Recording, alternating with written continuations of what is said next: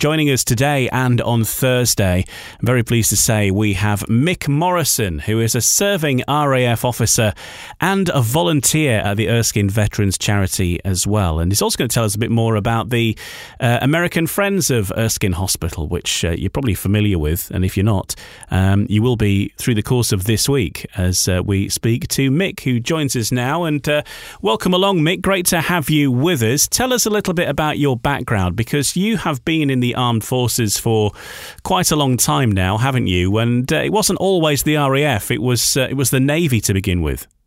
Correct. Yes. Yes. Um, so come January the sixth, um, I will be twenty years in the Air Force, um, and I did exactly.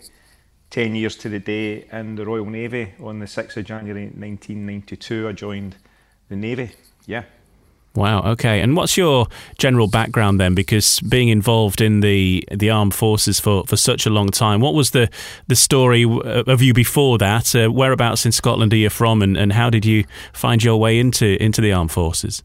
Well, um, I am from Glasgow, and um, way back in when I left school, um, I wanted to be a, an electrician, and there was few apprenticeships about then, um, and it didn't work out, so I wasn't able to get there. And with that, and then in between times, I did various things, but I kind of had an idea that I, you know, in the meantime, to join the police force, but I needed a little bit of experience, I believe.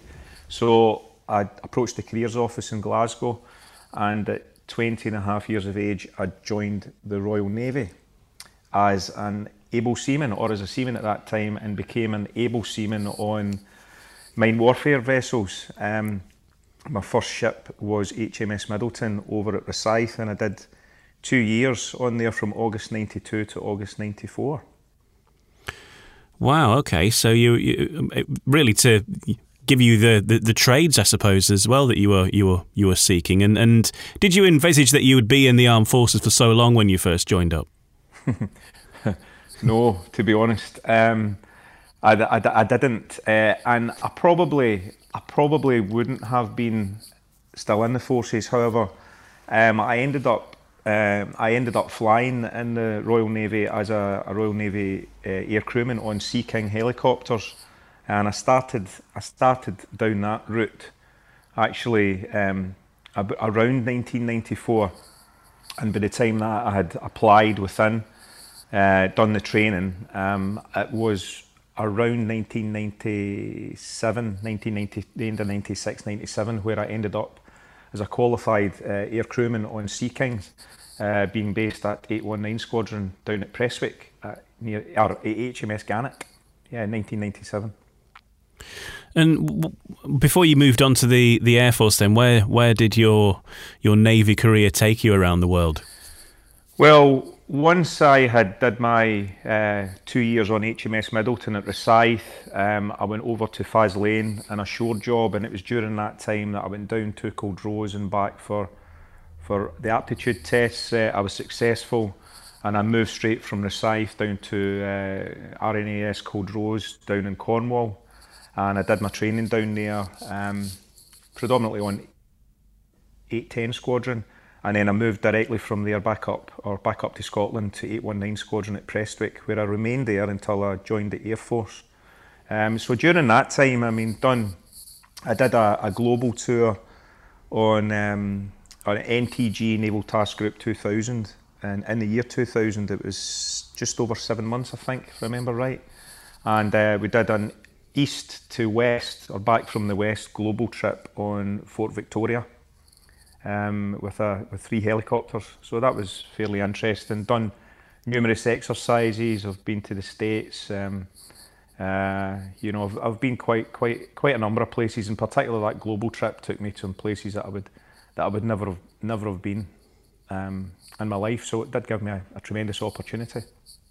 And then you moved over to the, the RAF as well, which um, um, obviously you've, you've got that experience of flying in the Navy, but I suppose a, a natural progression in a way. But what was the what did that bring you that, that the Navy didn't? Yeah, well, the thing was that um, the way that my career was going, I would have had to have moved down to Culdrose again um, if I was looking at promotion, etc. And although I was on Sea King helicopters, um, uh, my my fundamental, my primary role in the Sea King was anti-submarine warfare.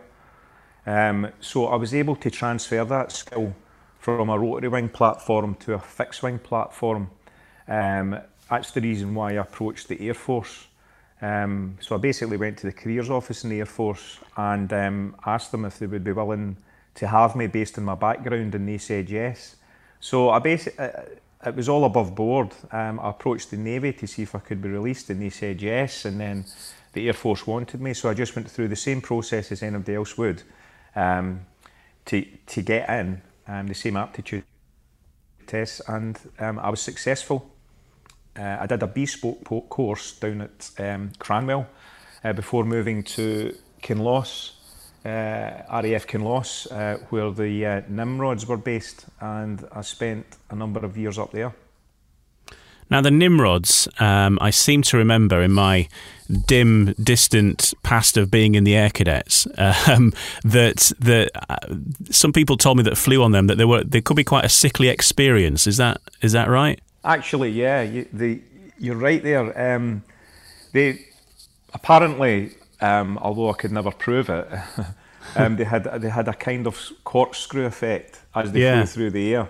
But they, I don't know whether that was entirely the case. I think the reason why um, Nimrods were um, had had had the label of you know an aircraft that you would go on and be and sick on is because we flew them pretty low level. Um, and we would keep, kind of throw them about a bit when we were doing ASW. So, the, yeah, we, we had our work cut out for us when we were doing low level ASW, and if the weather was pretty poor, it would be pretty bumpy.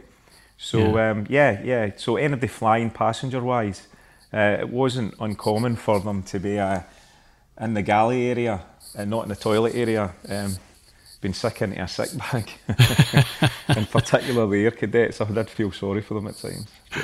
yeah, I seem to remember that. I think we went on a flight. I think it was in a it was in a Jetstream because where I yeah. where I was in the air cadets, we were near um, Finningley yes. at the time, uh, near Doncaster, and they had a, a squadron there where they were they were learning how to fly um, Jetstreams so that they could do either move eventually onto Nimrods or I think it yeah. was Hercules and things like that. And I remember we were in. Um, it's coming back to me now, thinking about it. We were on this flight, and the, the guy was saying, you know, this seems a bit bumpy, but you want to be on a you want to be on a Nimrod if you want. if you yeah, want the yeah. real. And I suppose what didn't help help was the smell of the us cooking stuff in the oven, and we were we were getting tore into all the uh, rations that we were getting, and they, the last thing that they were wanting was anything to eat, and of course we were just getting on with it as normal, you know. so it was pretty funny. I did, I genuinely did feel sorry for them at, at times. Um, thankfully, I've never suffered from air sickness, so. Uh, yeah, uh, and, and as well, you know, the new aircraft that I'm on, the P8, the Poseidon, um, that that's as smooth as anything. So yeah, we we don't really have the problems anymore, thankfully. Yeah, I was going to say the Nimrods are finished now, haven't they? But you've you just yeah. alluded there that you've got new uh, replacements now, and that's what you're you're you're flying in now. Which I think they're they're like seven three sevens, effectively. Is that? As yeah, yeah, exactly. Yeah, they are seven three sevens, and uh, they've been ripped out inside uh, and filled with our kit. You know, and even even with our kit on them, there's actually quite a lot of room on them, and there's only eight of a crew, so that's our kind of minimum crew that we have. So we can conduct our, our task with a our complement is eight. But uh, yeah, they're very they're they're very smooth and quiet, and we have the luxury of noise cancelling headphones and and um, you know the jet is as, as normal as, as, you, as, you, as you would expect a, a 737 to be so yeah it's very comfortable there's no hydraulic fluid and fuel and bits and pieces um, dripping down in us or, or you know dripping from the aircraft as the old kind of military aircraft would have been you know coming from Sea Kings you know um, it was it was common to, to have leaks and stuff but we don't we don't we don't suffer from that just now um, or now with the uh, with the P8. So it's a nice place to be, if I'm honest. Yeah. And really, you're you so you're out there doing similar kind of patrols, are you? Um, maritime patrols and that that sort of thing. Yeah, yeah. I mean, we're not we're not there yet with the uh, with the new aircraft, the new platform where we were with, with the old one, with the with the uh, with the Nimrod. Um, but we're getting there and we're progressing very quickly. We've got a tremendous amount of experience. In fact, the majority I won't say what the average age is. Um, I don't know off the top of my head, but I would say that the average age for the crews that are up in 120 squadron just now, which is the uh, it's the first complemented uh, squadron with crews. Um, an old squadron of mine, CXX. So um, yeah, there's. I, I, would imagine that the average age is over 40, but we're starting to get the ab initios in now, uh, the younger the younger people coming through. So that that's excellent, and they're the future of it, really. So um, we've been able to, you know, utilise all of the, our experience on our previous platform, the Nimrod, and and bring it onto uh, onto the P8 Poseidon. Um, but we're not doing everything yet um, that we would have been expected to do with the old jet. But that's just a matter of time. Um, and we've already started um, in the short space of time that, that I've been involved, you know, which is the last couple of years. Um, we've already started to provide um, ops cover, so cover for, for various um, uh, bits and pieces we might be asked to go and do, like and serve a notice period um, for, for getting airborne like through the weeks through the weekend into the weekend. So we've already started that. So that's a big step for us. A big step. Let's look at your links to Erskine then, because being involved in the services for so long, um, and and obviously being based in in Scotland, the Erskine Veterans Charity would be something that you're very much um, well aware of. And you're a, volunteer at Erskine. What's your um, story with with the charity? Yeah. Um, I was working in the simulator up at Kinloss uh, when we were you know, the, the plan was to have a replacement from for the uh, the Nimrod, and it was going to be the MRA4. And unfortunately, that the plans for that, had been ongoing, um, the decision was made to to cancel it. And so basically, we went into work one day. We were we didn't know really what was going to happen or whatever. And then it was formally announced, and um, excuse me, we were all looking at each other thinking, what, what are we going to do?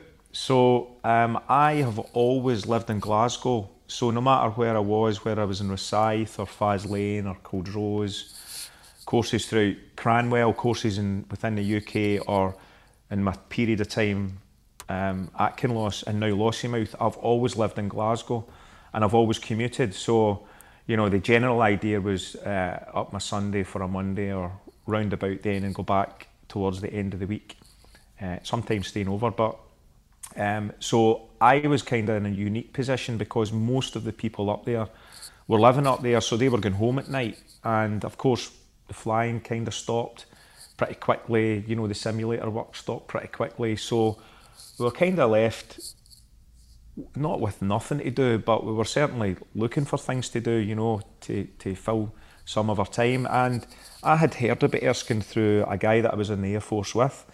And I basically just made a phone call to them and, and, and got to speak to the, the gentleman that was that was uh, dealing with volunteers. And I just explained the situation and asked them if he'd be interested. And he says, absolutely. We set up a meeting. A couple of weeks later, I had spoke to him at work and they said yes.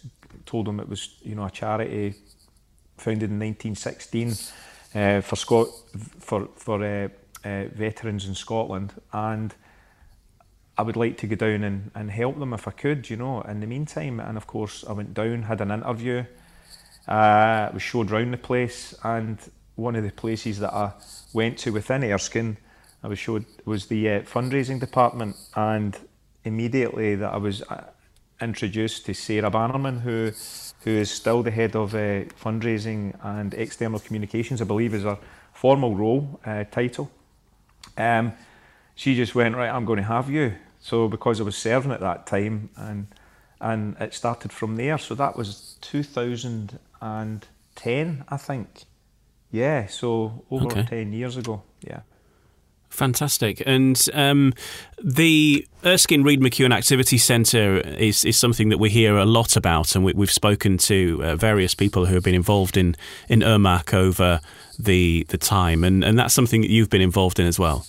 Yeah, yeah. I mean, I've, I've been involved um, with Ermac, you know, I've visited a few times, um, and then when the restrictions uh, uh, due to the COVID COVID nineteen um, started, I had a bit of time in my hands and I was able to, I was able to uh, participate on their online uh, Teams meetings, um, as in the the, the the, the, the gentlemen and ladies that were involved um, uh, with ERMAC um, in the community, we were getting together a couple of times a week. So I was able to partake in some of their some of their chat and get involved and get to know a few of them.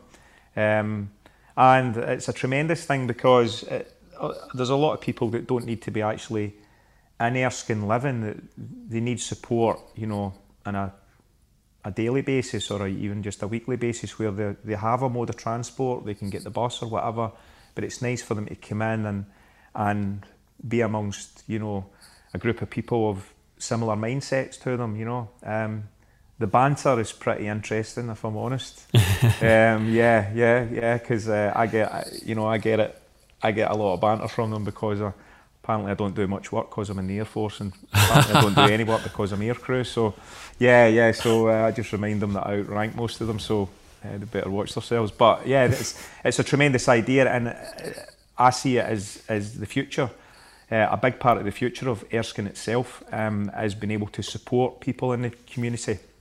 Um, uh, yeah. I've always thought that veterans, including, you know, my idea of a veteran was somebody, someone from the war, you know, from bygone days of of the wars, like World War Two, for example. And it's not, you know, there's a lot of young people out there that are that are veterans that you know they don't need support. Um, on a daily basis, but it's just nice for them to be involved in the environment and, as I said, the mindset. Yeah, so it's a tremendous idea, uh, and I, I think I, th- I think it's a it's something that I would certainly support. Um, um, uh, if they, they were looking for any any help or whatever, yeah, absolutely.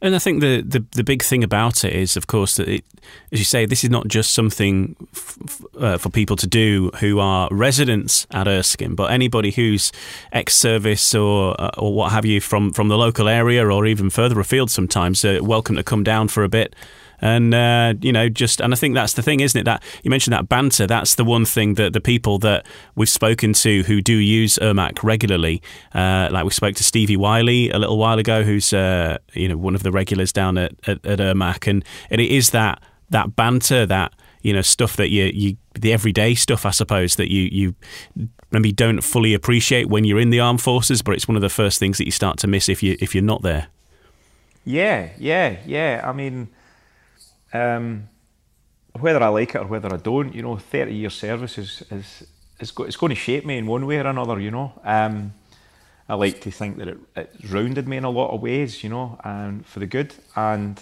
um, Stevie in particular, I know Stevie, and um, I don't know if he still does it. I'm assuming that he does, uh, but he they, they do a, a, publication. I yeah. can't remember how often it comes out. Um, I've not heard Stevie's um, interview, but any time that I went down there, he's been there working away tirelessly on this publication, and I, I, it's a great thing, you know, and it keeps, you know, it's a personal thing, and it keeps um, the people that want to be, uh, you know, have links to their, their, their past from a, an armed forces perspective.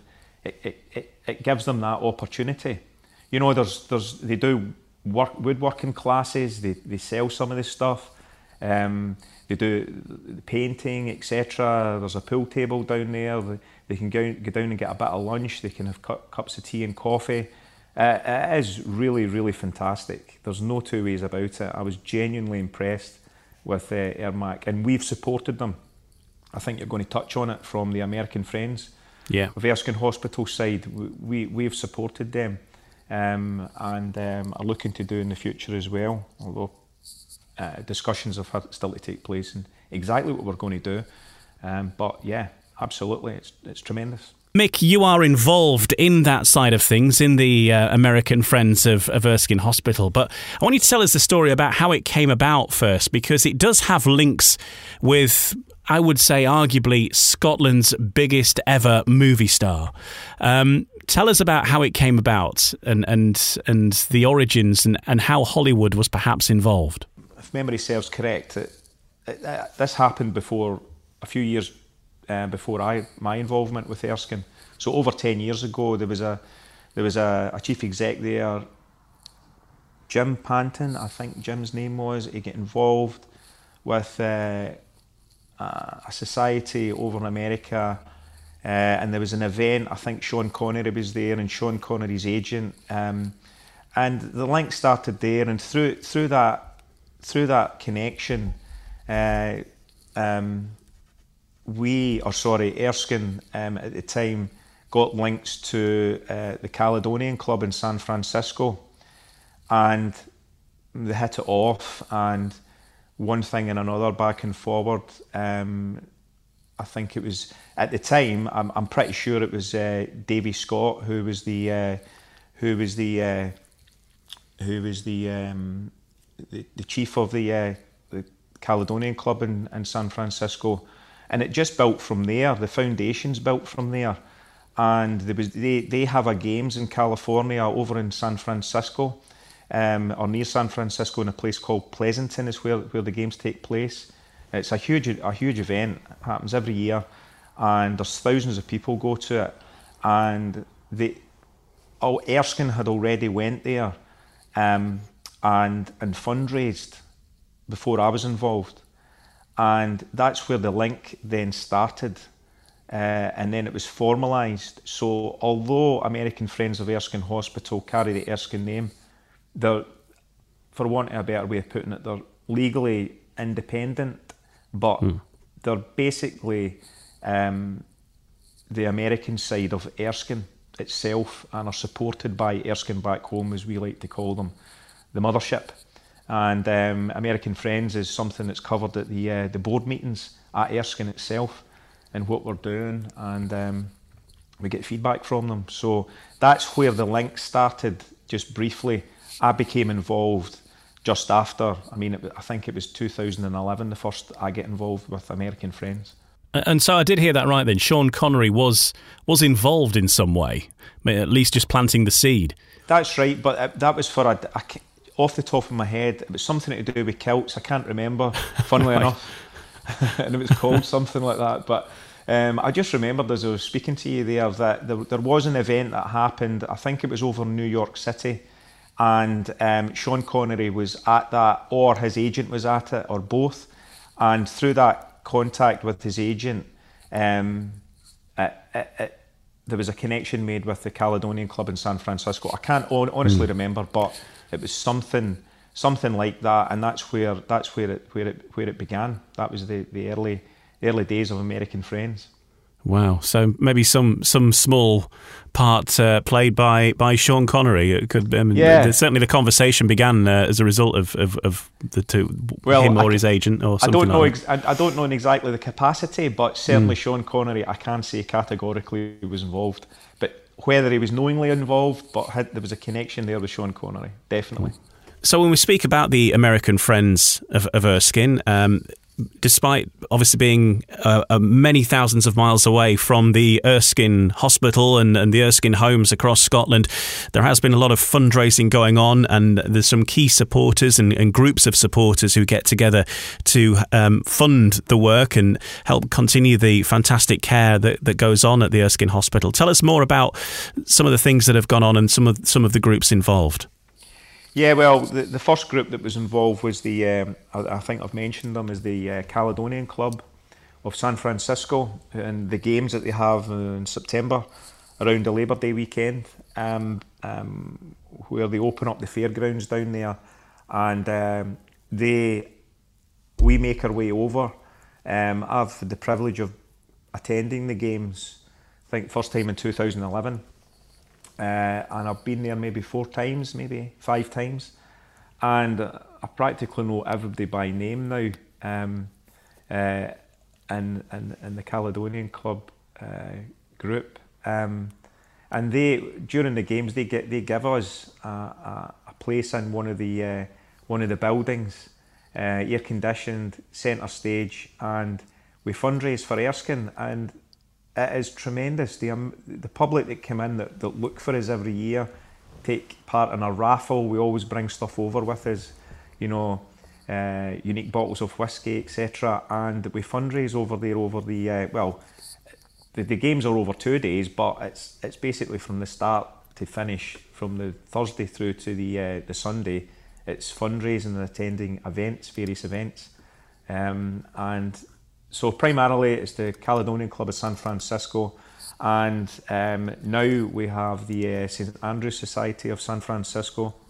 Um, they are big supporters of, us as well, and they come and and and help us out and come and see us. And um, yeah, so that's our main links. And over the years, we've been supporting Erskine. Um, the first thing that Erskine approached us and asked us if we would like to fundraise for. They needed a new minibus, and um, we bought a brand new minibus uh, custom built for the veterans um, down in, in, in Erskine, uh, the main home, uh, Bishopton. And uh, up until that point, there, there were residents in Erskine that basically couldn't get out and about because they didn't have the transportation available for them. But that minibus was custom built so that they could get out. And um, that was a real eye opener, to be honest with you, and it wasn't that long ago. Um, so that was the first thing that we did, and then the second thing that we did with, with you know, with the support of of the uh, Caledonian Club, and particularly in the St Andrews Society, um, uh, we got another minibus, so we bought we bought two. So they're running about Scotland just now, or around Glasgow. Um, uh, with the uh, the logos of the Caledonian Club and the St Andrews Society of uh, San Francisco on them. Um, so primarily down to them and uh, the uh, the public over in the states that, that attend the games. So it's been great. Yeah, yeah. It's fantastic stuff. It's absolutely fantastic, and real, you know, strong support as well for, for um, many of which have, have not necessarily actually been to the to, to the location at, at Erskine themselves, but you know they're still um, putting in a huge amount of, of work to support this charity. Yeah, that's right. Um, we take over. Uh, Sarah and her team um, put together a video, and we take it over, and we we have a an event before the games start uh, on the Friday evening, and we invite all the uh, key players and uh, of the club and uh, th- their guests as VIPs, and we uh, we show them the video, we update them on what Erskine's doing, and um, we encourage them to visit. I know it's been difficult over the last year or so, um, but we have had visitors from the club over, and uh, they get given the tour, and they, then they get an idea of just how, how big Erskine is and how, how good it is. And um, I like to tell them that probably without exception, it's the, some of the best care that anybody can receive um, across the board. Um, so, and they, they're helping to they're helping to, to, to fundraise and support that. So yeah, we encourage people to come over and have a look, have the tour.